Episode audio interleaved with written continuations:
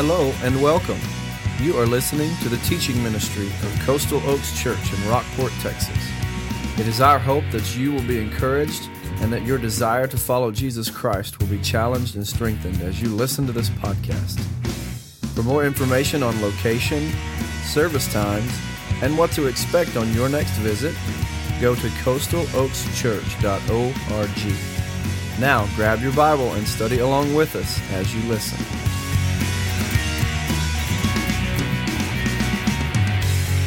You'd open your Bibles, if you have them with you, or your tablet or your smartphone, and turn to the passage in 1 Peter chapter 3. Remember, we said that this is Peter's letter to be circulated into the churches. The theme is hope in the midst of suffering. We're working through a passage that uh, has talked about our willingness, our availability, the, the need for us to be ready to always give an answer for the hope that is within us when we experience trials and difficulties. And, and now Peter takes a few verses to illustrate what it means to follow Christ in the midst of suffering. And before he does that, this one verse 18 is going to just highlight the fact that Christ did suffer for us. I like what theologian John Stott said. He said, The concept of substitution lies at the heart of both sin and salvation. For the essence of sin is man substituting himself for God, while the essence of salvation is God substituting himself for man. I just love that. And Peter addresses that in this one verse. So th- this could either be a very short sermon because it's one verse or a very long sermon. One of our ladies that used to put the outlines together for me every week when there were just a few points, she said, It's going to be a long sermon, Pastor. And she was usually right. So we'll see how this works out. If you would just follow along as I read this one verse, 1 Peter chapter 3. For Christ also suffered for sins once for all, the righteous for the unrighteous, that he might bring you to God, after being put to death in the fleshly realm, but made alive in the spiritual realm. Such a simple statement of the crucifixion, of the, the role of Christ and the cross and our, our salvation. We're just going to look at a few uh, points of application, really look at the truths here and apply them to our lives here. So, four things this morning. Number one, it's very clear here that Peter wants us to know that Christ suffered death for us. Christ, Jesus, the God man, God in the flesh, the perfect man, suffered death for us. And it says clearly in verse 18 Christ also suffered for our sins, once for all. I think about the images that have been put forth over the years of the crucifixion, of the scourging of Jesus, of him hanging on the cross, and, and recent films that have that have come out in, in the last decade or so, really portraying that graphically, vividly. So much so that some of those films have gone an R rating because it's the, the violence of what happened to Jesus when he suffered for us is, is so graphic and difficult. He suffered for us, he suffered death. That suffering was intense. Isaiah talked about it. We're going to look at that in a minute. I was reading about a Bryan Chapell uh, tells a story about a distressed father that whose son was injured in a basketball game and he experienced some, eh, some internal injuries and was bleeding internally and they rushed him to the hospital. He was in a comatose state. They didn't know if he was going to make it and, and that father was at the bedside of what he thought was his dying son and a pastor came in to see him. The father all alone there when the pastor shows up says this to the pastor will god kill my son to punish me for my sin? What a heartbreaking answer Sometimes as pastors, we get to try to answer those. So here's what this father's thinking because of his sin, his son is going to die. And the pastor thought for a minute and said, No, the Lord's not punishing your son for your sin because he's already punished his son for your sin. What an opportunity to share the gospel. That is what has happened, folks. That's what it means that Christ suffered for us. If you would hold that place, because we'll come back to 1 Peter 3, but I'd like you to look at Isaiah 53 in the Old Testament. Isaiah 53, the passage of scripture that's known as the description of the suffering servant. Isaiah 53, it's on page 731 if you're having trouble finding it. All right? This whole passage, this whole section is a, a picture, a prophetic word of how Jesus the Messiah would come in and fulfill God's promise to be the sacrifice for sin and the, the, the, just the heart of it, I believe, is Isaiah 53. Just begin in verse 3 with me. He was despised and rejected by men, a man of suffering who knew what sickness was. He was like someone people turned away from. He was despised and we didn't value him. Look at verse 4. He bore he himself bore our sicknesses. He carried our pains, but we in turn regarded him stricken, struck down by God and afflicted. But he was pierced because of our transgressions, crushed because of our iniquities. Punishment for our peace was on him, and we are healed by his wounds. We all went astray like sheep. We've all turned our own way, but the Lord has punished him for the iniquity of us all. Some translations say, has laid on him the iniquity of us all. Verse 7 He was oppressed and afflicted, yet he did not open his mouth. Like a lamb led to the slaughter, and like a sheep silent before her shearers, he did not open his mouth. He was taken away because of oppression and judgment. And who considered his fate? He was cut off from the land of the living. He was struck because of my people's rebellion. Skip to verse 10 there. Yet the Lord was pleased to crush him severely. When you make him a restitution offering or a substitute offering, he will see his seed and will prolong his days, and by his hand the Lord's pleasure will be accomplished. What a description of Jesus, the crucifixion, the trial. I, went through this passage this week just marveling at how, in this one passage of Scripture, the suffering, the death of Christ is, is emphasized, almost shouting at us. In verse 3, the word suffering jumps out at me. In verse 4, he bore our sicknesses, he carried our pains. You have the word stricken and struck down, afflicted. Verse 5, he was pierced, he was crushed, he was wounded. Verse 5. Verse 6 again, he was punished. Like verse 7, oppressed, afflicted. Again in verse 10, the word crushed is repeated. He gave his life a painful, sacrificial, suffering death for us. One of the incredible stories that I saw a documentary on years ago was a skydiver who was tandem attached to a lady who had jumped from 140 something birthday out of an airplane. And as they started making their way to the to the ground, one chute didn't work, and then the next chute didn't work, and I think they just had the, the small chute. Anyway, he told the lady, I want you to pull up your legs because he was tandem attached to her, and we're going to hit the ground, and I'm going to take the brunt of this fall. And he pulled himself up, and he landed on the ground and took the brunt of the fall, and he's paralyzed. He survived it, but this, this, this lady says, He saved my life because his body took the impact of the fall out of the plane. And I thought, there's a picture of the gospel. You just kind of curl up in a ball, and I'm going to let my body take the brunt of this fall. And that's exactly what he did. And that's what Christ did for us. He says, You just rest in me, right? You just relax in me because I've got this. And Isaiah 53 talks about the crushing and the suffering and being stricken, being crucified for us. Christ died. He suffered, not just died, but he suffered death for us. Second truth in this passage Christ's sacrifice was final. This is an incredibly deep theological truth. Christ's sacrifice was final, it was conclusive, it was complete, it was all that was needed. Again, verse 18 Christ suffered, uh, Christ also suffered for sins once for all. Once for all.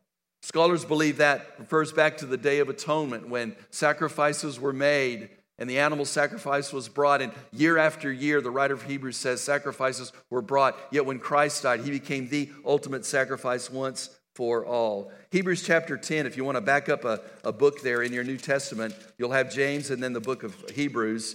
Chapter 10, listen to verse 11 through 14.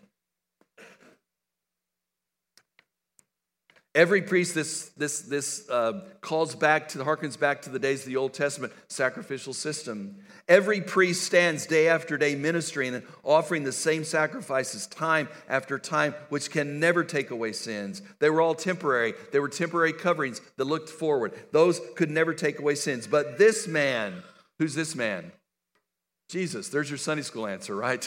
I know the answer to this one, Jesus. But this man, after offering one sacrifice for sins forever, sat down at the right hand of God. He's now waiting until his enemies are made his footstool. For by one offering he has perfected forever those who are sanctified. Christ's sacrifice was final, it was conclusive. Peter says it this way once for all. The writer of Hebrews says it this way says he says that he sat down when he had finished it, for by one offering, verse 14. I think about it, the testimony of the crucifixion, as the gospel writers wrote, as Jesus died, he said those words, It is finished. Now, most say it is finished means he's breathing his last breath and his life is over. It is finished. That's true. But you know what it meant more than that? Theologically, it meant that atonement had been accomplished. Once and for all, the sacrifice for sin had been made, and it is finished. I've shared this story before. I'm not proud of it, but my very first job, I sat down on the job and I got chewed out big time. I had no idea when you were still in the middle of your work job. We were working on some stuffs and I had some tools. I just sat down on the ground and I was working like I was working at my house. And the boss saw me and came over and he chewed me out in front of everybody and I was so embarrassed. And basically, he said, Kevin, you don't ever sit down until the day's over, the job's done.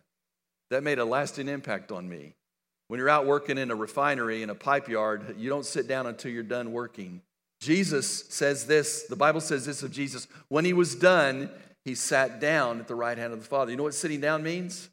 The job's done, finished, over. So it's not just a reference to him going to the right hand of the Father, but it's a, it's a reference of it is finished. Christ's sacrifice was final. There is no need for another sacrifice for sin.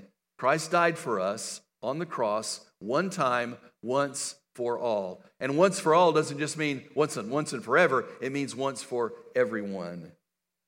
He suffered death for us. Number two, his sacrifice was final. Number three, this is so significant. Christ died in our place. Christ died in our place. I'm back in 1 Peter chapter 3 again. The Bible says Christ also suffered for sins once for all, the righteous for the unrighteous. Now, who's the righteous? Christ, the spotless Lamb of God, the perfect sacrifice. Who's the unrighteous? Sinful man. We, us. We are the unrighteous. Christ died in my place, the righteous for the unrighteous.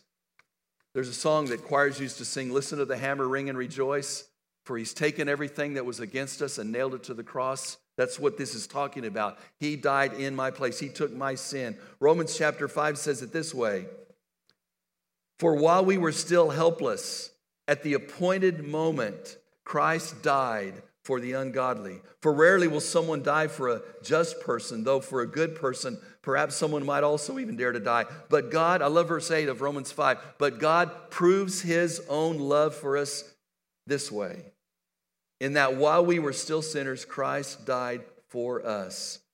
Much more then, since we have been declared righteous by his blood, we have been saved through him from wrath. Christ died for us. So Peter says it this way righteous for the unrighteous. Paul says it this way Christ died for us. That little word, F O R, means in our place. It can mean a lot of things in the original language, but in these two contexts, it means Christ died in my place. Paul wrote in 2 Corinthians chapter 5, verse 21, the one, or he made the one Christ who did not know sin to be sin for us so that we might become the righteousness of God in him. This is called the substitutionary death of Christ. I deserved death. Christ died in my place. The judge said, guilty. And Christ stepped up and said, I will take the penalty and the price. In essence, if you really want to think about it, Christ is the judge that says guilty. He steps out of the judge's bench and says, Now I'll pay the price. I'll pay the penalty for that person's crime, his sin. He died in my place. Actor Kevin Bacon was trying to explain to his six year old son about his role in the movie Footloose because his son saw it for the first time years after he was in it. And so his son says this Hey, dad, you know that thing you did in the movie when you were swinging from the rafters in that building? He said, Sure. That, he said, Dad, that was really cool. How did you do that? Kevin Bacon told his son, Well, I really didn't do that part. It was a stunt man. So he asked, Dad, what's a stunt man? He said, Well, it's someone that dresses like me and does things that I can't do. His son said, Oh, that's cool. A little later, his son's still confused. He says, Hey, Dad, you know that, that thing in the movie where you spin around on that gym floor and then you land on your feet? How did you do that? He told his son, Well, I, I didn't do that. It was a gymnastics double. Hey, Dad, what's a gymnastics double? Well, it's a person that dresses like I do and does stuff that I can't do. Oh, the son got real quiet for a while there. There's silence. He says, Dad, what did you do in that movie? he said, Well, I guess I got all the glory for what someone else did. I thought about that. When it comes to salvation, what did we do? Nothing. It's by grace, Paul says in Ephesians chapter 2. It's by grace you've been saved through faith. The only thing that I did was by faith trusted Christ. And do you know that he even gave me the faith to do that? All we like sheep have gone astray, Isaiah said. We've turned everyone to his own way. But God laid our sins on his son in our place. What did you do? Nothing. I asked a man uh, last week, went to visit him, and we were talking about uh, the Christian life, and, and uh, t- he talked about, I asked him that question, do you plan on going to heaven when you die? Yes. And I go back to that second question. If you were to stand before God, what would you tell him? And he said, I'd tell him I've been a good person. Again, I keep getting that answer. And basically, what the, the, what the answer that comes back is, I'm going to tell God everything I did for him. We need to be like Kevin Bacon. I didn't think I'd ever say that, but. And just say, I didn't do anything. God, here I am. I'm standing before you, unworthy of your love, but thankful that you died in my place in the person of Christ. He suffered death for us, finally, conclusively, completely. He died in my place. It's the substitution of Christ where I should have been the one suffering, but he suffered in my place. And then, number four, which is the reality of what all that accomplished for us, the death of Christ reconciled us to God. The death of Christ reconciled us to God. That next phrase in verse 18, I'm going to start at the beginning. For Christ also suffered for sins once for all, the righteous for the unrighteous. Here it is, that he might bring you to God. There it is. Christ died, he suffered a death on the cross in my place, completely taking care of sin, so that I might be brought to God. There's a paraphrase of some of these scriptures that says God is, is here and man is here, and Jesus Christ, his son, stands in between and pulls them together. That's what Christ did at the cross. That's the, the reconciliation. Paul said, and I mentioned Romans 5 a minute ago. We looked at verse 6 through 9. Verse 10 in Romans 5 For if while we were sinners we were reconciled to God through the death of his son, then how much more, having been reconciled, will we, will we be saved by his life? We were reconciled to God. Do you remember in John chapter 14, the, the story where Jesus is talking to his disciples and he says, I go to prepare a place for you. And if I go to prepare a place for you, I'll come again to receive you, that where I am, there you may be also. And Thomas says, Lord, we don't know what you're talking about. That's my paraphrase. Where are you going? And, and this is what Jesus says Jesus says, I am the way, the truth, and the life. No one comes to the Father except by what? Me. Jesus says, I am the way. I am the way you are reconciled to the Father. Peter says it this way to bring us to God. Paul uses the word reconciliation. In 2 Corinthians 5, Paul also said the phrase, We have been reconciled, God has reconciled us to himself through Christ. Paul writes in Colossians chapter 1 You who were once alienated and hostile in mind have now been reconciled by his body through his death. Folks, we've been, we've been reconciled to God. We used to sing a chorus uh, years ago. I, I owed a debt I couldn't pay. He paid a debt that he didn't owe. I can't remember how the song goes, but that line was in there. The debt that I owed was a sin debt. The Bible says, but Romans 3 23, all have sinned and fall short of the glory of God. That means that I have done wrong things. Not only that, but it also means that I, I will never measure up to God's standard of holiness. We talked about that last week, I believe. No matter how good I want to be, I can't be good enough. I fall short. I sin. I, I turn my back on God. I have this sin debt that I cannot pay. And He came in and He reconciled me to God by paying that debt. In the Gospels, the Bible shares how when Jesus was crucified and he says it is finished, that one of the Gospel writers, Matthew, writes that the veil in the temple was torn from top to bottom. In the temple, which was a picture of, of how we come to God, you had the, the holy place, and then you had a temple veil, a thick veil, and then you had the Holy of Holies in it. That Holy of Holies was where the mercy seat was, the Ark of the Covenant, and that's where once a year on the Day of Atonement, the high priest would bring the, the offering, the sacrificial blood offering, and place it there on the mercy seat to be atonement for the sins of the people, a temporary covering for one year. That's, that's what happened at the mercy seat. And the mercy seat was a picture of the meeting place where God was.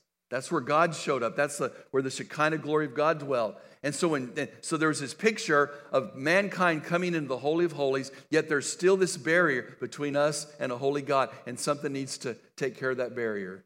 And the high priest had to bring the blood offering. When Jesus died, the veil in the temple was torn to, to be a picture that the barrier has been removed.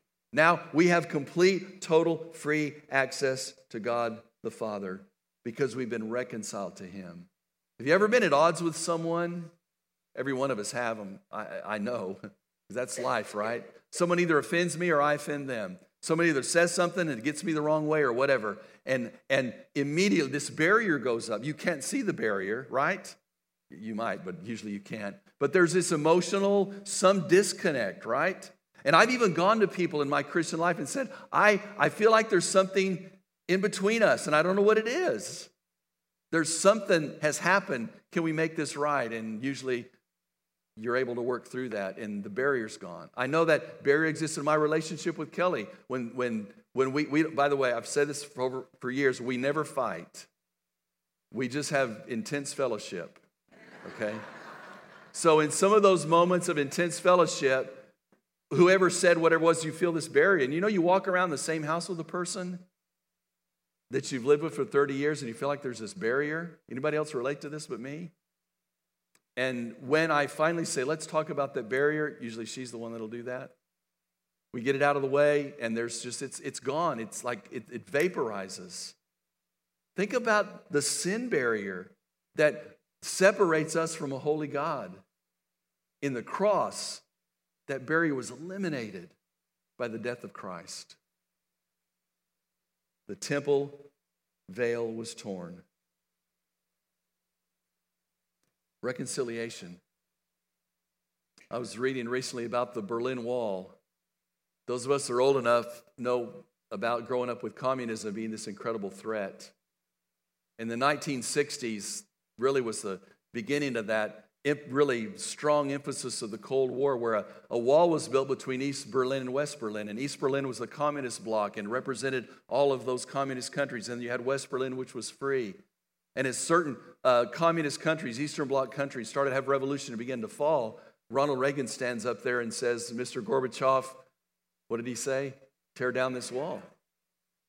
And what he was saying is, let's take this barrier that has been symbolic of communism dividing and isolating people.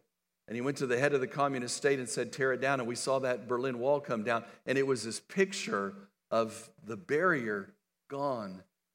At the cross, God the Father, in essence, said, Let's tear down that wall and let's make it possible for mankind to have access to the Father through Christ. If, you've, if you haven't come to that place in your life where you've acknowledged that there's a sin barrier and realizing that Christ took the barrier away, if you haven't come to that place, you need to come to that place. in your own heart and mind to understand you've sinned and God dealt with it at the cross. The Bible says in John chapter 1 as many as received him, to those who believed in his name, he gave right to become children of God. You have to trust him by faith, you have to receive him. We want to give you an opportunity to do that in a minute. In a moment, we're going to sing, we're going to pray, and if you'd like to receive Christ as your Savior, if you would just, I'll be standing down front here in a moment. We'd love for you to come and say, Pastor, I need to trust Christ as my Savior. We'll introduce you to someone who can help you with that decision. Maybe you're a follower of Christ and God has been speaking to your heart about something else today. And you just need to make this time of commitment a time where you get right with Him. We encourage you to do that. Let's pray together.